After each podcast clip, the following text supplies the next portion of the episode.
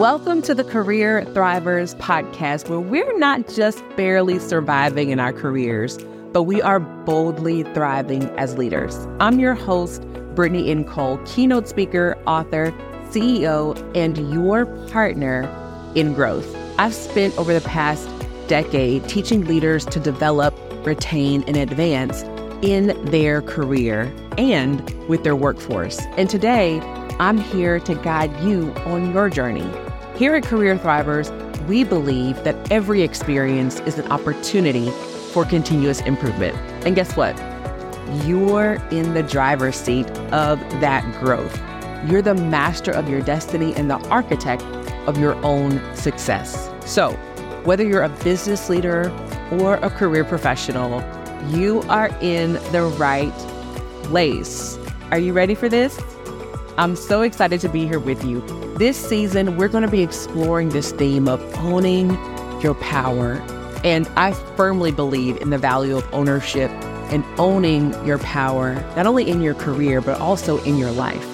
We'll delve into thought provoking discussions, learn from industry leaders, and equip ourselves with the tools and strategies to thrive in our careers. So, buckle up, thrivers, as we gear up to take your leadership skills to the next level.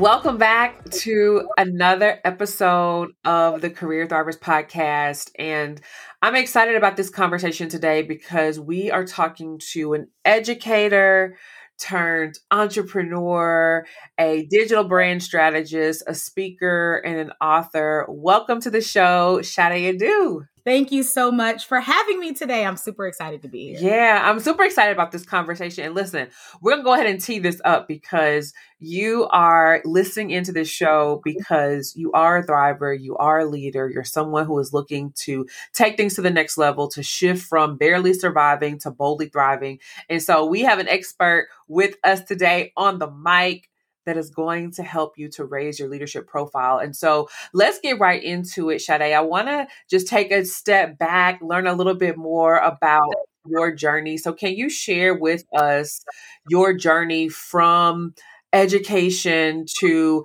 becoming an award winning coach and best selling author and the work that you do today in the digital marketing space? Thank you so much. So, I started my business nine years ago in the Republic of Kazakhstan. I know that's a story within a story. I was living in Central Asia as an international educator at a trilingual school. And I just knew that there was more. I thought, you know, coming from Irvington, New Jersey, a very small town, that that was it. Going, traveling the world, um, being an educator was the apex of my life and my career. But I knew that there was a calling to do more.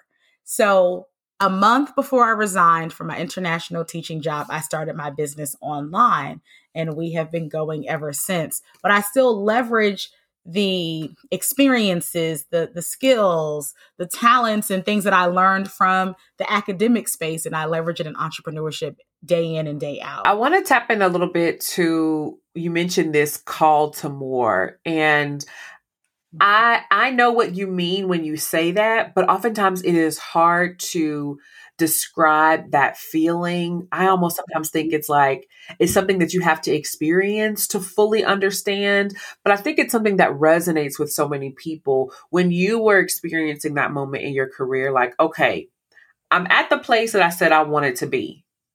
I worked hard, I put in the hours, I did the networking, I followed the playbook. Now I'm here and I'm looking around like, is this it? and sometimes there can be that tension of like, you know, I don't want to be ungrateful because I asked to be here, but I feel like I'm not completely fulfilled here.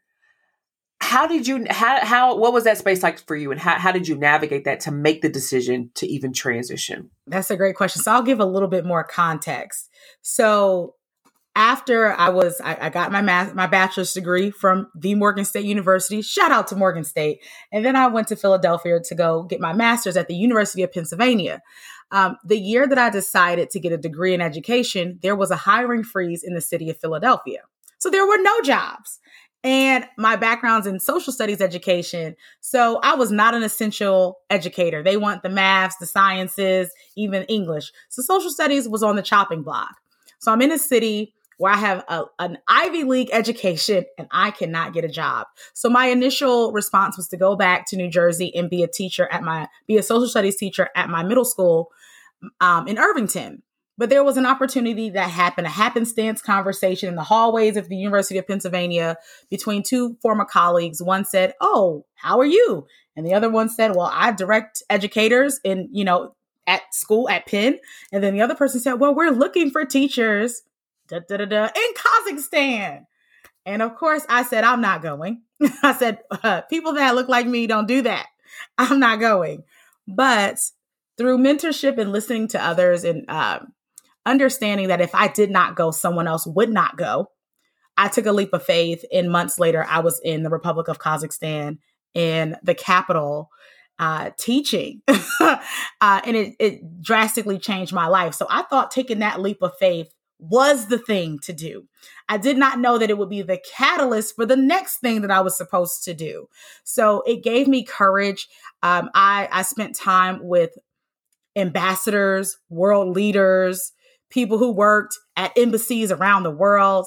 And in, in those spaces, they talked about their travels. Oh, we've been to 56 different countries. Oh, I've been to 100 places. Oh, have you been here? So it opened up my mind to this being a global experience in a global world. And at the time, I think I'd only been to maybe three places the Bahamas, France, and now Kazakhstan. But being in a space where everyone was so well traveled and I was in my early 20s, they set a new goal for me. So while I was overseas, I knew that that was a part of the experience that I needed to travel, and I was able to get to over 30 different countries, traveling with the, with people and also traveling by myself, and it allowed me to learn so much more about me. That experience was only supposed to be for one year.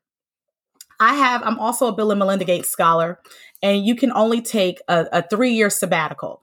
So I knew that I could do one year and I could take a teaching sabbatical. But if I stayed for year two, I was going to have to stay for year three because I did not want to go back to the United States and only teach out of school for one year or two years before I went for my PhD. So I always knew I was going to go back to school for my PhD, and I had between a three year hiatus to do it. So once I decided to stay in Kazakhstan for year number two, I automatically knew I was going to be there for three years.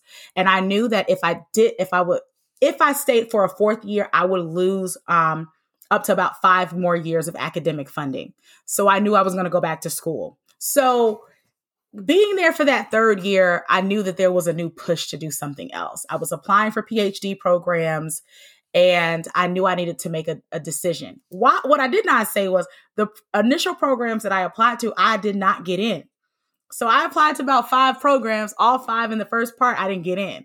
So I was panicking. I was like, I'm going to lose this money. I don't want to be in Kazakhstan. What am I going to do? So I was going to run away. You know, what's the Wait, what? um, why why face my problems and oh, issues boy. when you can just run? So I was gonna apply to a job in Kenya. I was like, I'm not coming back to the United States. Why face the shame? I was I was gonna go to live in Kenya. Then I was like, I was gonna go to Kyrgyzstan because I already told these people I was going back to school. And since that wasn't happening, I needed a new plan. But the calling, you know, uh, I'm a woman of faith, and God said, "That's not you're not running away. You're gonna face these situations. You're gonna face it head on. Um, and I looked at my application at the University of Wisconsin, and I realized that it was still pending. So I had to have the courage to call them while I was in Kazakhstan to say, "Why is my application pending?" And they said, "Because you're missing a recommendation." And I said, now this is like six months later like like i was like what do you mean and they said we can't make a decision because we don't have all your stuff they had every single thing in my application but because i was missing one recommendation they never pushed forward through my with my application so i called this lady and she said well if you can get me a recommendation within the next 48 hours we have one more meeting left for the year and i will push your application through listen i got favor is wow. not fair. And I got I called one of my mentors and I said, listen, I need you to do me a huge favor. And she had already written me multiple applic- uh, resumes and recommendations over the years. I said, listen, I know you don't want me to go to Wisconsin. I know you want me to come back to New Jersey, but if I don't send this in, I'm not going anywhere. Uh, and she got me the recommendation in, and like a week later, I was I was um, accepted to the University of Wisconsin, and I had applied to some other schools, and I had gotten later accepted to Columbia and some other schools too. Uh, but that initial rejection really sent me in a downward spiral. But I had to bring myself back up because I knew that there was more on the other side. So I, in addition to starting my business, two or three months later, I made a bi-regional relocation from the East Coast to the Midwest to move to Wisconsin, sight unseen. I had never been there before. And I took that leap of faith to move there to work on my PhD. So I was starting a brand new business and a brand new doctoral program after living overseas for three years. So it was definitely a whirlwind shock it was something that I still think about today. And, uh, and part of it was just taking that leap of faith and believing that everything was going to be okay on the other side. So if you have a calling to do something radical, whether it is a career shift, um, to step into entrepreneurship or go back to school, I'm going to encourage you in this season to be radical and understand that whatever comes your way, you have the skills, the, the, the, the tenacity and the resilience to figure it out as you get to the other side. Yeah, that is so powerful. What an incredible story. I mean, there's so much there. My, my mind is going back to the like overhearing the conversation on campus, like that moment.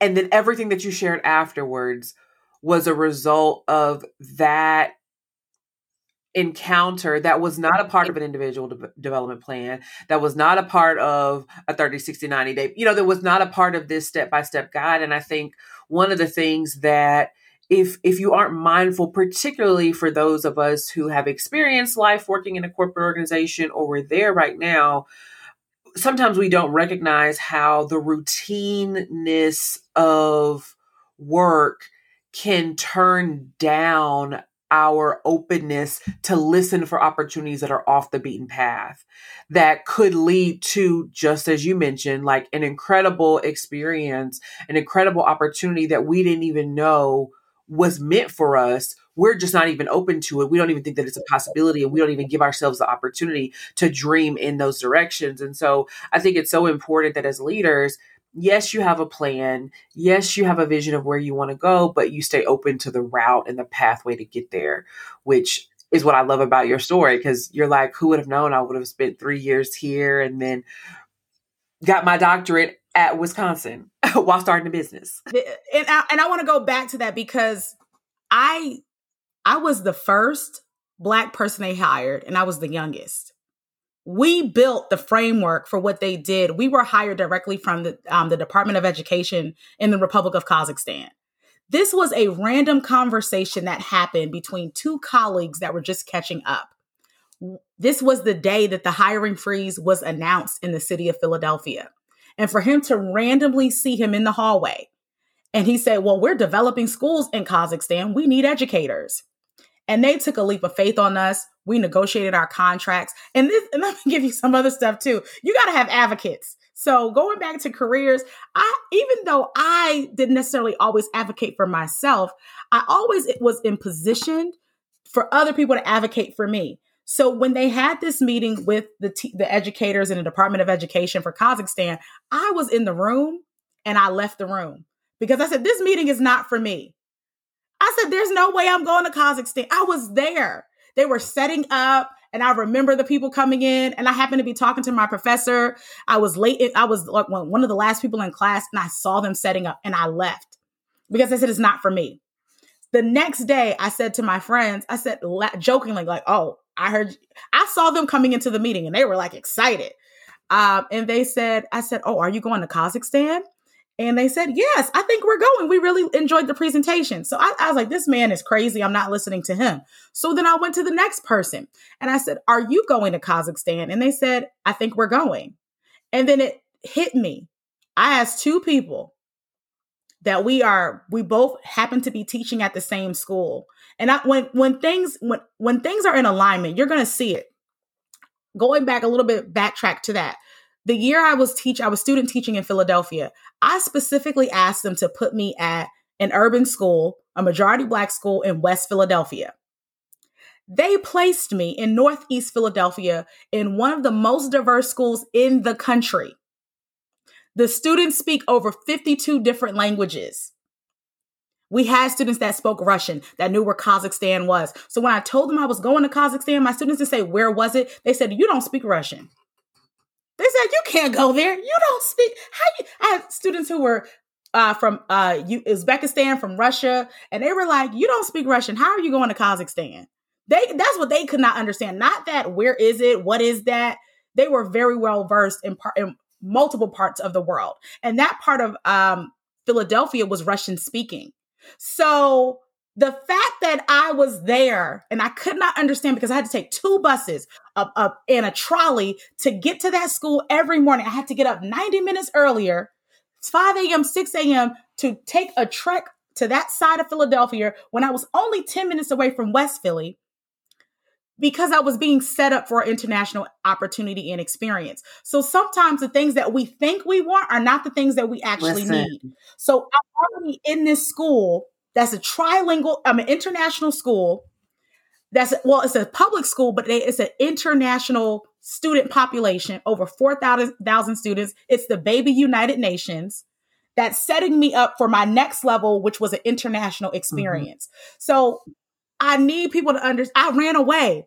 And then I had to go back to wise counsel. And I said, why am I afraid of this opportunity? Because no one else has have, ever done this before. No one who looks like me has never done this before. Why am I afraid? And then I had to even reject that part about nobody who's ever done this because my brother, my biological brother, lived in the Middle East for 10 wow. years. So that's who I called. He was a contractor. One of my uncles was a dean of a school in, in Japan. So it wasn't that it wasn't in my lineage. I just wasn't willing to accept Yeah, you weren't even so aware of it. Like, and to be that close to you. What? And, and, my and my father is lived in another country. My father was is an immigrant. He immigrated to the United States from Ghana, West Africa. So living in other parts of the world was not foreign to my mm-hmm. family. Mm-hmm. It was just like, oh, we don't do that. Black people don't do yeah. that. That's just yeah. what it was. And I had to be okay with taking a leap of faith. And they told me, my friends were like, okay, well, Shade, you didn't come to the initial meeting, but there's a secret meeting. Again, going back to advocates, you need people Listen. who will put their name into the secret meeting. They said there's a secret meeting at this hotel. They told me the time of the meeting. They told me to show up to the hotel and they said, bring your resume and we're going to slide your resume into the pile with everyone else's resume. This is how it happened. And now let's let me be very clear. I was the only black person wow. there. So it's not like you can just slide my resume in.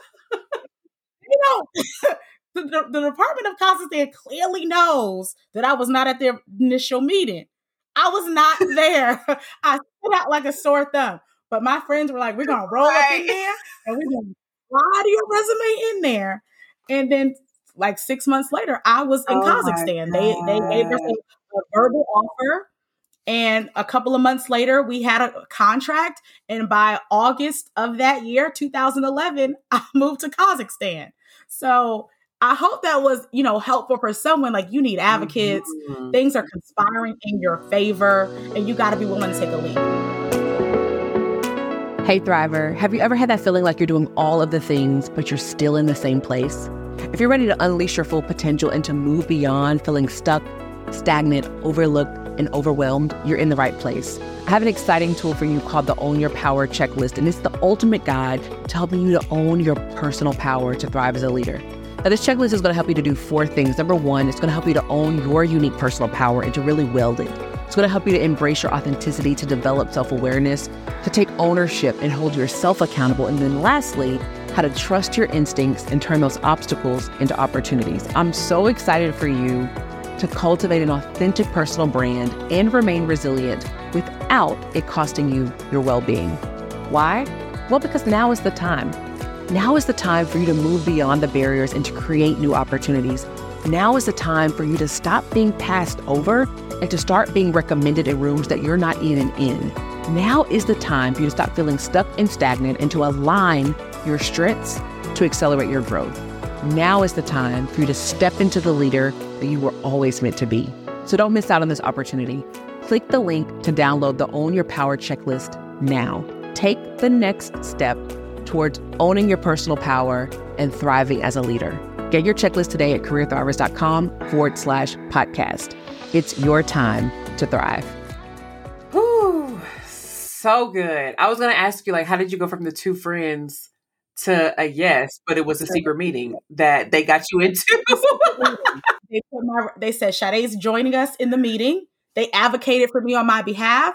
And they said, she's joining us in the meeting. And um, here's her resume, and she's coming too. And, and we and that was one thing too that we did in Kazakhstan. We were exceptional. We went as a corps. It was five of us agreed mm-hmm. to go. And we just made sure we were on the same page. Mm-hmm. When it came to our contract negotiations, we made sure we were paid the same amount of oh, money. Oh, awesome.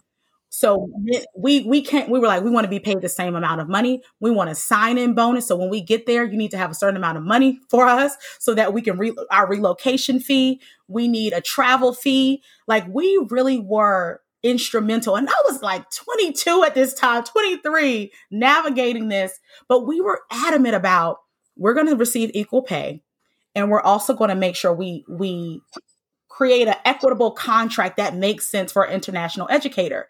And what we negotiated was the cusp of what they negotiated for the rest of the international mm-hmm. educators that they, they, hired from around the world. But we were their first five. Wow, people. you set the tone, and that is so powerful. I think from a you know traditional networking perspective and conversation, so often professionals are trying to network up. Like we think that the change and the truth to power is only um, you know hierarchical in that way when oftentimes it is the girding up of power that is lateral to you, that is next to you, that is at the same level, that might even be under you, that might even be you bringing somebody along to have a level of authenticity and transparency to say, how do we shift dynamics, shake tables, challenge systems together. Um, and, and and that's so powerful. I mean we, we do a lot of work in the gender equity space and um, whenever we're teaching on allyship we often encourage women that hey listen like allyship is not just about what men can do to be better advocates of women. It's about what women can do to be better advocates of other women you know? So even hearing you say that hey you know i was the only black woman in the space um, is a nod to that but it is also a nod to diversifying your network because a large part of that was mm-hmm. also on you to be able to say, although I don't see myself in this space, I belong here. So, talk to us a little bit about um, just that sense of what I believe is self assuredness, but also like deep self awareness to know that, like, wherever I show up, I belong here and I'm going to show up authentically in the space. Absolutely. So it was not easy being the 1st mm-hmm. but I made a de- I made a declaration that I would not be the last. See, that was the key if you're going to be the first and you're going to your job is to open up doors for other people. So I already knew I had an obligation and I was interviewed by one of their hiring firms and we talked about race. You know, she was like, you know, we're in Kazakhstan. I don't see people that look like you, and explaining and sharing. And I'm sharing my experiences of living in Kazakhstan and sometimes being the first black person people had ever seen at that moment, and sometimes the last. Because if I went into remote villages and I was speaking to the elders, I could have been the last black person that they have ever seen in person.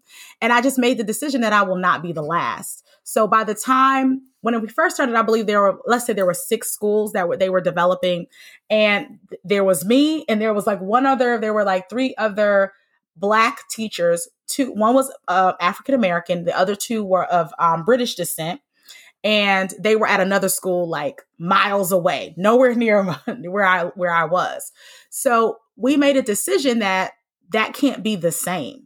So by the time I left within those 3 years they had opened up at least 9 additional schools and there was someone of African descent at every single school whether they were American born, they could have been from the Caribbean. We had people from Africa, Nigeria, but we made a decision that this could not be the same. And I needed to let them know that it was okay to come. Now, it was very uncomfortable. There were tons of photos taken of me around the country. I went to a wedding of a colleague, and I probably am in 300 photos.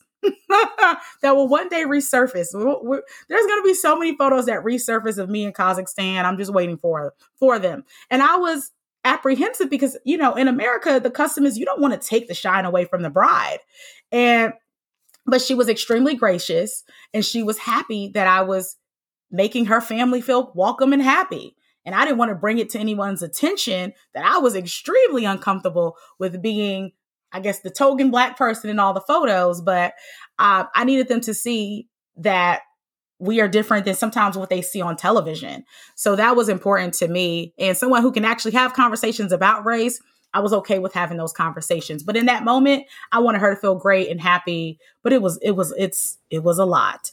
Um, but I just made the decision I can't be the last. So now I know that there are uh, educators of color across um, the country now. That is phenomenal. So from your time in Kazakhstan, international educa- educator, developing new schools. At what point did you transition into entrepreneurship? And then what was really the catalyst for that decision? The catalyst. So the third year on the first day of school, uh, my boss, my supervisor said, Are you coming back tomorrow? And I said, I don't know. And when I said that, I knew it was time to make a new plan, that it was time to transition, that the work that I was doing was amazing. I was living my best life. I was in the best shape of my life. I had great credit. I had money saved. Oh, life was amazing. But I just knew that there was more because part of the sacrifice of moving 843 miles away is I'm sacrificing moments in time with my own family. I was nurturing and cultivating families internationally, but I was missing the, the, graduations, the birthdays, the holiday functions. And I have a huge family and I love my family. And that's the one thing we can't get back. We can't get back time. So I valued being there. And then I came back home.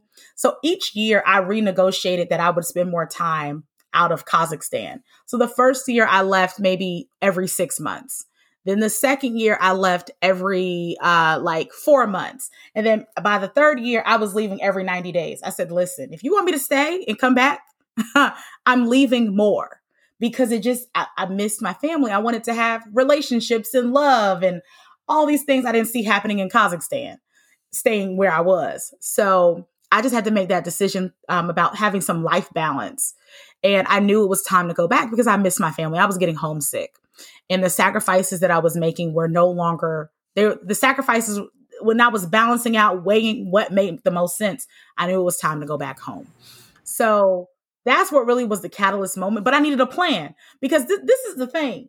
If you decide to leave your job and you say, I'm not going back, if you live in the same state as your job, your job is 20 minutes, an hour away, you can go home. But if you're in Kazakhstan, I can't just be like, I'm getting on a plane and leaving the country.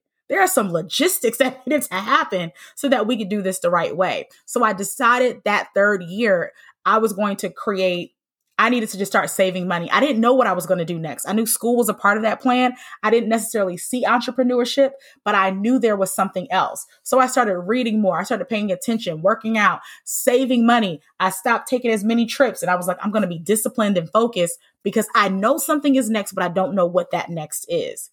How did I get into business? I just knew I, I, guess I found like a life coach or a mentor online. And I said, I think I can just help people live their best life. I, I wanted to solve problems. I knew my company's called Savvy Solutions because I got tired of people always talking about problems. I was like, let's come up with a solution. I'm always like, how can we be solution focused? So that's where the name of the company came from. And I just thought I was going to help and inspire people. I didn't know that that was not really like the money making activity. You got to really have an audience and market and brand and sales and operations, all the fancy things, right? I didn't know that at the time. I just wanted to help people. So that was where the core of the business started. And through that, uh, through understanding that I was no longer receiving a check, because again, I left. I mean, and, and that and that is a reality check, uh, all in by itself. Money ran out. I'm not receiving a a, a payment. Where where is my money? So then I realized, oh, I got to make money. Mm-hmm. So then I needed to figure that out. So I knew I was a good student. So students, if you have, if you don't understand calculus, you find a calculus professor. If you don't understand biology, you find a biology professor. So I didn't have a context or understanding for business. So I needed to find a business mentor, a business coach who could help me package all of my genius and expertise and turn it into an actual money making business. So that was the next part of my journey. Yeah, and then what what did that look like? So you connected with the mentor, and then what what was the business that you started compared to the business that you run today? So I started off as a life coach, And I just, like I said, I wanted to help people live their best lives. And through that process of life coaching, people who would ever let me co- coach them, mostly friends and family, um, they kept asking me this one question How did you build your brand? And they just kept saying it to me. How did you build your brand? How did you build your brand? And some this man randomly called me one day. I don't know how he found my number. And he said, You know how to build brands. And I said, why do you keep thinking that I know how to do this? I, I was so confused. In retrospect, the reason why they think I know how to do this is because I've been doing this as a child. So prior even to Kazakhstan, I used to work on gubernatorial, presidential, and municipal elections as a kid before I could vote. You learn a lot from politicians. It was called reputation management. I used to phone bank and canvas and promote and market for politicians. That was my side money while people were working at McDonald's and Rainbow. I didn't want to do that. I was like, I want to work for the government. I was bold. I, the stuff that I, I was doing as a kid, I, love it. I was the mayor in my town, and I said, "Listen, I was 16, and he said you got to be 18 to work for the uh, for the mayor's office." And I said, "I'm smarter and I'm better than those 18 year olds you're going to hire, so you need to hire me." And somehow I walked in, I was at the right place at the right time. I said, Where are you guys going? We're getting jobs. I walked right in there again and I worked for the Department of Public Works. So I had a government job as a kid.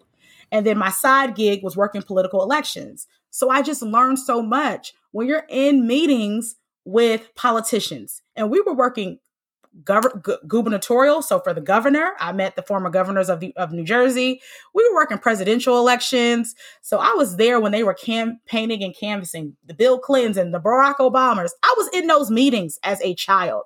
And I didn't realize that that was a skill set that I was learning. And I always loved uh, student government. I would run campaigns. I always knew campaign slogans and angles. And I knew how to put like little websites together. I just learned this stuff as a child. And then my mentor who um, who was the person who wrote that last minute letter for me, said, Of course, Shade, you've been doing this since you were young. Um, so I transitioned into brand strategy, but I also work with a lot of mentors who were brand strategists and speakers. I knew I was supposed to be speaking and I knew that I knew something about brand strategy, but I wanted some more help. So I spent a lot of time working with coaches and mentors who were speakers and brand strategist. And that's how we have our mutual mentor, Marshawn Evans. Um, and I said, this lady reminds me of me. I like, I like this lady. I love this lady. I gotta find her. I gotta meet her. Um, her story, that uh, how we connected. It was I heard a podcast interviewer talking about her and talking about her wedding. And the way we, the funny story about that is her husband's name is Jack Daniels. And um, the person who officiated their wedding of how they met was Paul Carrick Brunson. So Paul had a podcast and he said, Oh, I, I um, officiated a wedding this weekend. And the man's name is Jack Daniels. And I said, Who named their child Jack Daniels? and that's what got my attention. And then he said, But his wife is so amazing. She's this and she's mm-hmm. that. And then I was, Who was his wife? So then I started a Google search to find his wife. And that's how they both became my mentor because his name was Jack Daniels. I haven't told them that story, but I think they'll enjoy it. For sure. I, it, it, it's funny whenever um, they're doing like his intro, I, and I've even seen him do this just like meeting people like off to the side. You know, he'll like say his name and then he'll they'll always preface it with like that that's really his name or like you're like so that like that's really my name because you you look up for a minute especially you know if you're in the South, particularly Tennessee, you're like, oh, hold on a minute. this tall, bald black man, your name is Jack Daniels for real?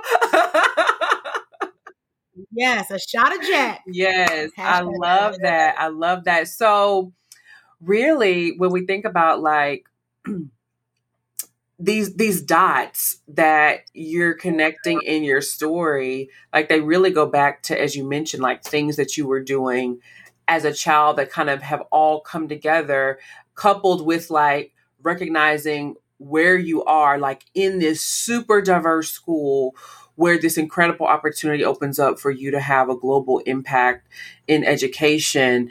Talk to us a little bit about for leaders that are listening in that want to ha- they have a sense of their dots, how they connect.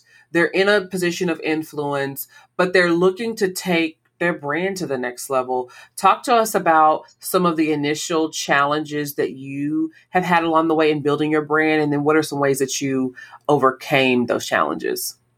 So I'm gonna I'm gonna bring this back to one more nugget. So I want to say one thing before I talk about the challenges and how we bring it together, because this go this ties into challenges. One of the things my back my, uh, my first degree is in history, and we had a chance to do take this archival class and one of the things that I've taken throughout this entire time in life is to document your journey and your story. Because those moments seem insignificant when they are happening. But when we reflect and go back to these stories where I'm like, okay, I remember canvassing and, and, and, registering people to vote. It wasn't a big deal. It was just what we did to make money. That's my $10, $10 an hour job as a kid. That was good money in Irvington, New Jersey. So it didn't that moment in time was insignificant. But when I bring it back now, I'm like, wow, look what you were doing as a child. So I want you to think about, reflect on your career, reflect on your your background, whether it's an academic experience or your life experiences, and be intentional about documenting the moments. Because as we're building a brand, we need to document. And I think about the story of of Kanye West, the Genius documentary that was on Netflix. Whether whatever you whichever way you feel about Kanye West. One thing that was so powerful about watching that documentary was the person who put it together 20 years ago knew that Kanye West was going to be a star. And he knew that he needed to document it. He could see the genius in the beginning. So I need us to begin to identify the genius in us now so that when we're looking at this 20 years from now, when our when books are being written about us 100 years from now, we have well documented the experiences that we are having. So when we're talking about even challenges, document those too. Because it's going to be a life lesson for you or a life lesson for someone else who needs it. So I've been in, so the, the beauty of sharing these experiences in interviews like this that we can go back to this years from now and say, oh my goodness, look at what we were talking about and look where we are. We have documentation. So be intentional about documenting your your career. Uh, I didn't understand that at the moment. Luckily, I will say before we went to Kazakhstan, one of our professors, the person who had that meeting, who initiated this whole uh, life change for me, um, actually began, he moved to Thailand right after that, shortly after that. And one of the things he said, because he was forward thinking, he said, You guys need to document your experience because it could become a book. So we went into Kazakhstan in 2011, automat- already, already knowing that we needed to save what was happening because it could be valuable years from now. Now we're what is this over a year? How many years later? 12 over a decade later, mm-hmm. and we're still having this conversation. And I have notes and um blog posts from when I was there, and I could go back to how I felt in that time frame. So document your experience because when we talk about challenge, what were some challenges? Challenges, I will say this is this is definitely something that happens in your career. Confidence, going into a new skill set, learning something new, going to a new place there's a level of insecurity that you have because you don't understand the unknown. So I was okay with being an educator and being a teacher. I had trained my whole life to be a teacher. But now you want me to be a business owner? There was major levels of insecurity that I was like, how can I be? I told everybody I wanted to be a teacher. I got these education degrees. Now I'm saying I'm in business because in my head, you needed to go to the school of business. You know, I went to Penn and up the street was Wharton, one of the best mm-hmm. business schools in the mm-hmm. world. I thought that I needed to go to Wharton up the street, not the School of Education down the street. But what I realized was if you are great in business, you have a successful and profitable business, you can just hire somebody from Wharton. You just hire them. So then I said, okay, that works. And I had to, so confidence, confidence was something I needed to work on. I would be, I would have made more impact and made more money at this moment in time if I was more confident starting out. That was number one. Number two, capital. You got to have money to run a business. Mm-hmm. It's ghetto out here in these business streets. You really have to have capital to run a business. Um, some other challenges and mistakes getting, I should have got coaching and mentorship earlier. Yes. And belief. Coaching and mentorship way earlier, making those initial investments. Because what we initially invest in are a website, a photo shoot, a logo, some pamphlets, a, a tote bag, some pins that say the name of our Lord. business, the LLC. we play business in the beginning.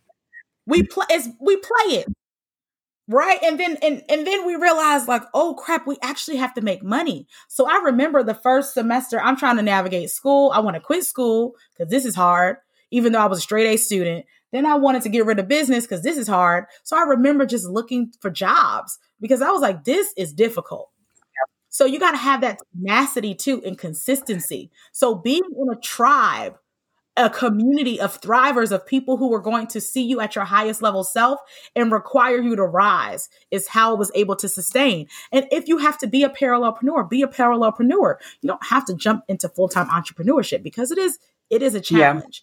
Yeah. And then okay with sharing those challenges, not feeling like because everyone has perfect Instagram photos and perfect tweets and posts that you have to be perfect. This isn't it. We are imperfect human beings have an imperfect life experience and process. So understanding as I was building my brand that I did not have all the answers, that I was not perfect, that I was insecure and I needed support, guidance, and um I sometimes I need to borrow somebody else's confidence to go to the next level. Yeah. And how I shifted the security part was I had to build, I had to produce results and remember who I was. Go back to who I was as a core, as that person who was in that room that just slid my applications in and got a job. I needed to go back and remind myself, even though you didn't do it in this way, the skills that you've learned up to this point are transferable. You've done some amazing things that people half your age have never done. So own who you are and be okay with it. Yeah. And that and that's why the the documentation is so important. Like I want to speak to the person because I hear you in my ear and I see you in my mind. The person that's saying, "Yeah, I hear you, Shade, but like I don't really need to document because I don't want to be out here on these internet streets. I don't want everybody in my business. I'm not trying to write a book. I'm not trying to have a YouTube channel. I'm not trying to be an influencer." But you're you're missing the opportunity in the documentation for your own personal leadership development. Like there is a level of confidence building and competency securing that happens when you are able to reflect back on your prior wins. So, a large part of the documentation that you were mentioning isn't just for the purpose of social capital, it isn't just for the purpose of building an audience or a following, it is also for your very own development as a leader to be able to show up fully in new spaces because you have a repertoire of results that you can lean on and you can direct directly recall because you have documented them. I, am I'm, I'm also thinking and, and hearing Marshawn in, in my head. She often talks about how uh, coaching collapses time. She, she uses that language of mm-hmm. collapsing time. And I think that that is so like, it's one of the biggest missed opportunities of people that do not uh, invest in themselves.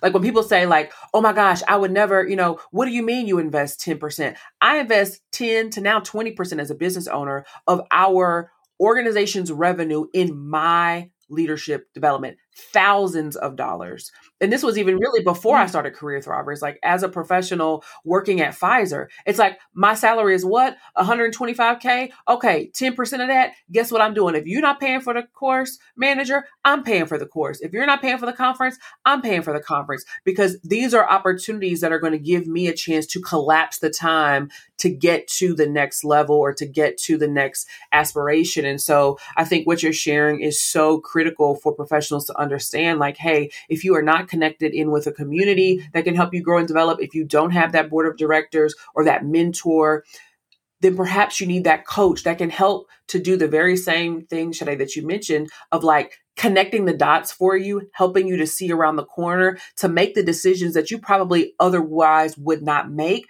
because we are naturally wired to prioritize comfort over courage. We are naturally wired to say, what is the safe bet in the situation versus could I move overseas for three years? I absolutely could not. Who does that? Right. But having that push from a coach helps you to figure out those uh, opportunities in your own career journey. So I love that you shared that. Um, as we wrap up here, we got to bring you back because listen, this conversation is so good. And there's like so much more that I know that you do because again, shout out to the, the entire traffic sales and profit community, Lamar and Ronnie Tyler. Um, we are both a part of the mastermind, and it's been such an incredible experience. I mean, we got to connect uh, and meet further in Mexico with that group. But um, there's so much more that I learned about you there that I'm like, we ain't even really scratched the surface on. Okay, so just consider this an invitation for part two. but for today, for our listeners that are listening in who are wanting to take their brand to the next level, I want to wrap up talking about uh, mindset shifts. What are the mindset mm. shifts that are critical from going from business leader in your hometown, corporate professional known in your organization to global powerhouse leader and personal brand? So the first thing is belief. You have to believe that it is possible and available to you. And if you can't believe it, you got to find people. We, we something that uh, one of our colleagues in Mexico said. You have to borrow somebody else's belief borrow somebody else's persona. And that's the same thing even with Beyonce. Beyonce has Sasha Fierce. So if she doesn't want to be Beyonce for today, she's Sasha Fierce. So you got to tap into your fiercest persona to tackle the things that you desire to do in life. And you have to be okay with being you. So I had to go on a journey of being being okay with being me, my imperfections, the shame that comes with being you, those stories that we tell ourselves that nobody else even asked you about, that the, the the family background, our history, our legacy. There's so many things that we are proud of, but there's so many things in our story that makes us feel shameful. So sometimes we don't rise to the occasion and be the person we were born to be. So the first mindset set shift is we got to be okay with being us. And then if we're not okay, it's okay not to be okay. The next piece is get help, whether that's coaching, mentorship, or therapy. I'm an advocate of saying this. Get help we have huge goals and aspirations for our lives and our and our careers and sometimes it can become absolutely overwhelming. So we need to be able to process those experiences with a professional. So if you need mentorship or therapy go get it. Um the third thing is do it anyway. Take that leap of faith. If you feel i was at an event and it talked about resistance. If you feel some level of resistance to doing something. I'll be honest, like even at talking to Brittany, someone said, You need to speak to Brittany. And I was like, there was a level of resistance. And I had to feel the resistance. And I had to say, Well, I'm going to speak to her anyway. And look what the result is. We're here having a conversation. But there was I was like, hold on now, wait a minute, resist this. What what was? I'm, I'm, an introvert and you want me to talk to new people and have conversations. Yeah. And I'm like, yeah. I have to work on that. That's something I work on every mm-hmm. day feel the resistance. Do it anyway. See why it might be irrational, because sometimes it is, and do it anyway. You owe it to yourself. Your future self is betting on you. So just go. I love that. And I only have one thing to add. Get into the rooms online and in person where your mm-hmm. ceiling is those people's floor. So if you are always the one at the table in the group on the Zoom call that has the biggest and brightest ideas, that has the best and biggest results and impact, you are you need to expand your room.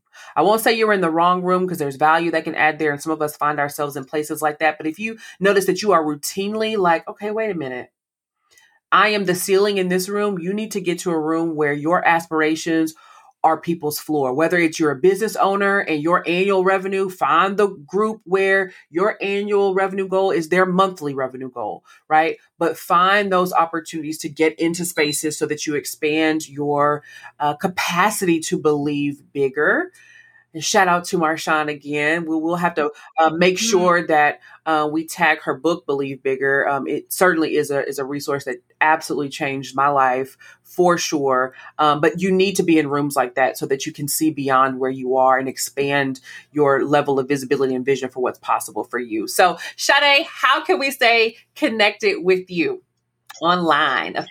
Here on the Career Thrivers podcast. Connect with me on LinkedIn. Let me know that you found me here. I'm on LinkedIn, I'm on Instagram, I'm all across the internet as Hey Dr. Shade, but I would love to connect with you and let me know you found me here.